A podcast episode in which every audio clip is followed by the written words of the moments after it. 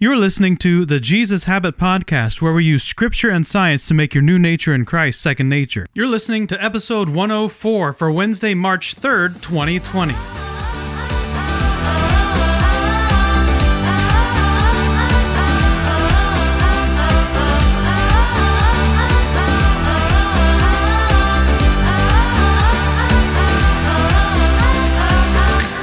You may recall we live out in the country. I shared last week how we can see so many stars in the sky on a clear night, and when you drive to our house, you actually climb up Green Mountain until it levels out at about a thousand feet in elevation. It's not huge, but it is still technically a mountain. Well, after it levels out, you're, you're actually on the side of the mountain where you can see out towards Vancouver and Portland. Even though we're out in the country, the sky to the south of our house has an orange glow that seems to be getting brighter. It's harder to see stars in that part of the sky, but when you look straight up, or if you look to the north, you can find the North Star and see the Big Dipper and start to get your bearings. During this Lent season, we're talking about becoming love. The problem we are facing is one of light pollution. The light of God's love is being polluted by the many lights of this world. We have a hard time seeing God because we can't see beyond the right now. We can't see God for all the lights in our faces. They're smaller, far less significant, but because of our proximity to their glow, we, well, we can't see the bigger light of God. It's there. It's the light of God is always there for us if we choose to see it, but but we have to start to minimize the glare from the other lights first. Becoming love requires that we have the right heading.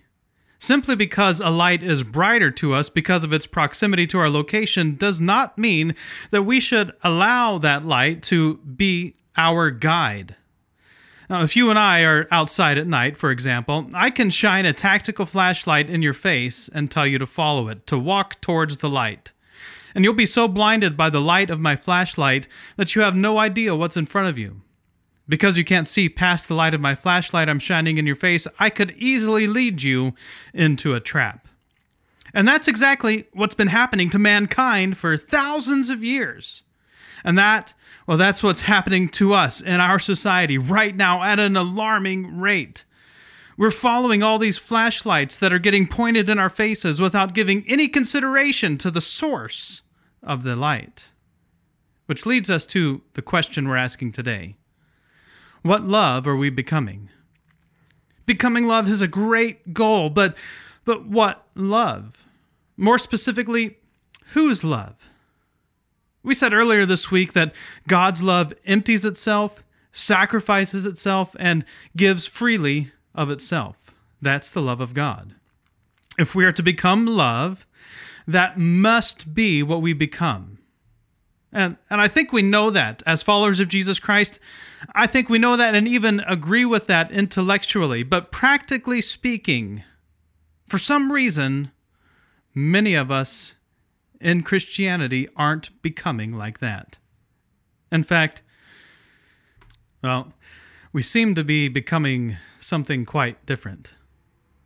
The love of the world is all about me. The love of the world says, we need to get what we deserve. We have every right to, to be happy and to, to do whatever it takes for us to be happy. We, we are well within our rights to, to reshape our identities, our truth, and even reality itself in the pursuit of this happiness. It doesn't matter if our pursuit of happiness has a negative effect on someone or something else, we, we are entitled to that pursuit.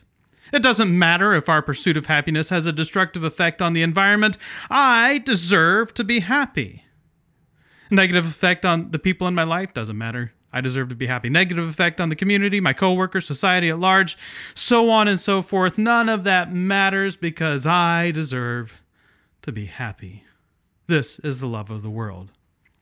Happiness is good when it's the byproduct of truth. But when happiness becomes our sole pursuit, it can have a devastating effect. It's a, it's a very similar thing that happens with narcotics. We want the feeling, or, or we want to escape a feeling, so we're willing to do something wrong to get that feeling. Eventually, the pursuit of that feeling becomes the most important thing to many who struggle with addiction. Oftentimes ending with taking advantage of the people closest to us, the places and things around us in pursuit of that next high. Well, we're all kind of doing the same thing with happiness. That's because the feeling of happiness is a feeling that is fleeting. The feeling of happiness is actually a chemical reaction in our brains that God created for specific purposes. One of those primary reasons is to get us to get past all the junk that might keep us from forming deep relationships with one another. Sometimes we need an assist to get us outside ourselves. These feelings of happiness and new relationships can last for six weeks all the way up to 18 months. But then something happens. We fall out of love. Well, not really, but but that's what it feels like. We we lose that loving feeling, you know. What do we do in these moments? What do we do in these moments? Well, what we do in these moments tells us who we really are. Do we get a deeper level of intimacy with the person, the organization, the community, and so forth? Or, or do we move on to something new and shiny so we can get that feeling back? Our world tells us to move on. You know, go find what you're looking for. You deserve it. You work hard. You have every right to seek it out. But what does that tell us about us? It tells us that we're seeking the feeling. And while most people would say this isn't true of them, it tells us that we are actually using people, places, and things to get that feeling for ourselves. I mean, you can see this, this in so many ways in our world. For example, look at the rise of the dating app Tinder. I've never used it myself, but people are using people to get a fix. Look at the rise in vacations, camping trips, beach trips, Disneyland trips, and so forth. We, we like the feeling going somewhere new gives us, and so we go. Well, look at the throwaway society we live in. We, we used to buy good products and fix them when they broke, but now we throw them away and buy something new because we like the feeling of getting new things. We're using people, places, and things to get that feeling for ourselves. This is the world's love. It uses people, places, and things to get our own needs met. This is the love that is being portrayed on and off the screen. It's the love being modeled to us by our celebrity leaders and our politicians we, we can't work together for the common good anymore because we're only looking out for our own side and our own interests. Right now, the Congress in Oregon is at a complete standstill over a cap and trade bill.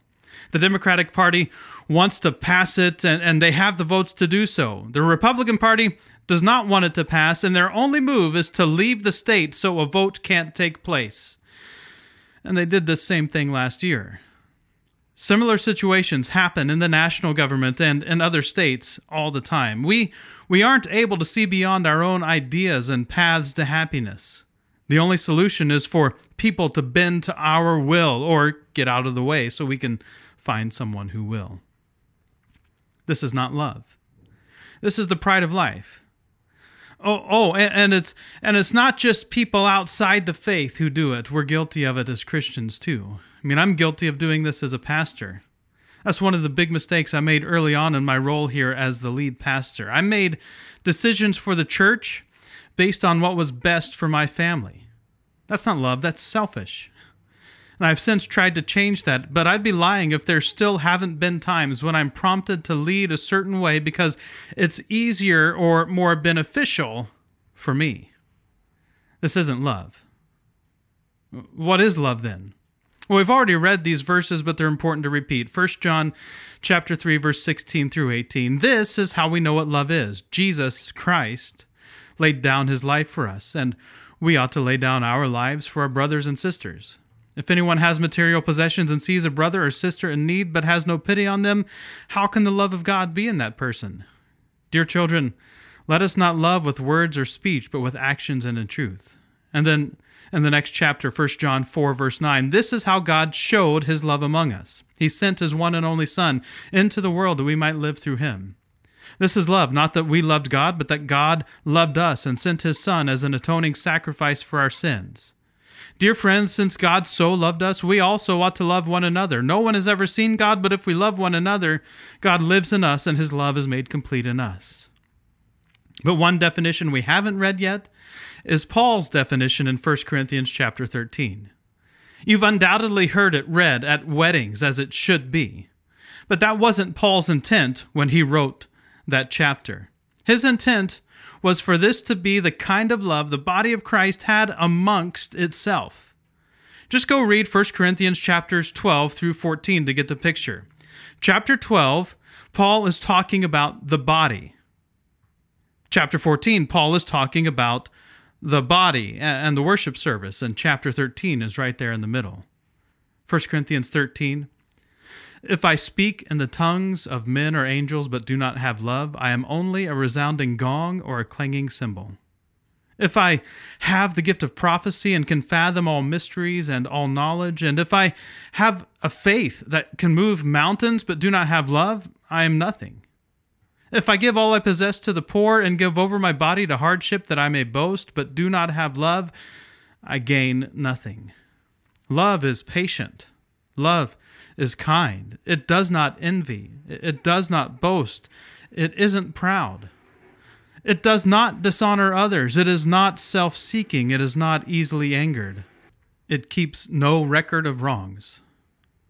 Love does not delight in evil, but rejoices with the truth. It always protects, always trusts, always hopes, always perseveres. Love never fails.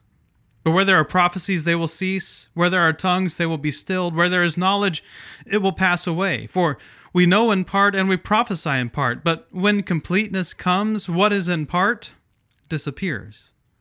When I was a child, I talked like a child, I thought like a child, I reasoned like a child. When I became a man, I put the ways of childhood behind me.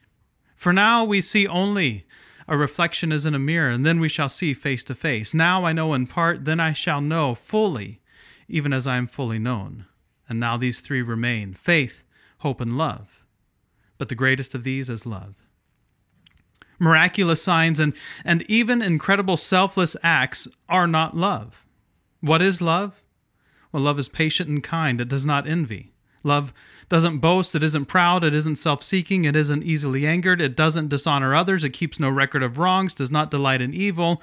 Remember that list from yesterday in Galatians chapter 5. But it rejoices in the truth. Love always protects, always trusts, always hopes, always perseveres. Love never fails.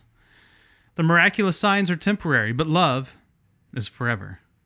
The right now isn't perfect we are living in the not yet. The struggles, challenges, doubts, fears, pain, and suffering, and all of that of right now, it's only temporary. We are broken people living in a broken world. God has given us those miraculous things so that we could see that there is a not yet. There is something beyond the here and now. And as great as those things are, they, they are only pointing to the true reality we were all created for love. One day we will know fully and be fully known. None of the stuff that makes love difficult will be there anymore. And the thing that ties that eternal reality into today is love unconditional, unselfish, sacrificial, giving, patient, enduring www.thejesushabit.com.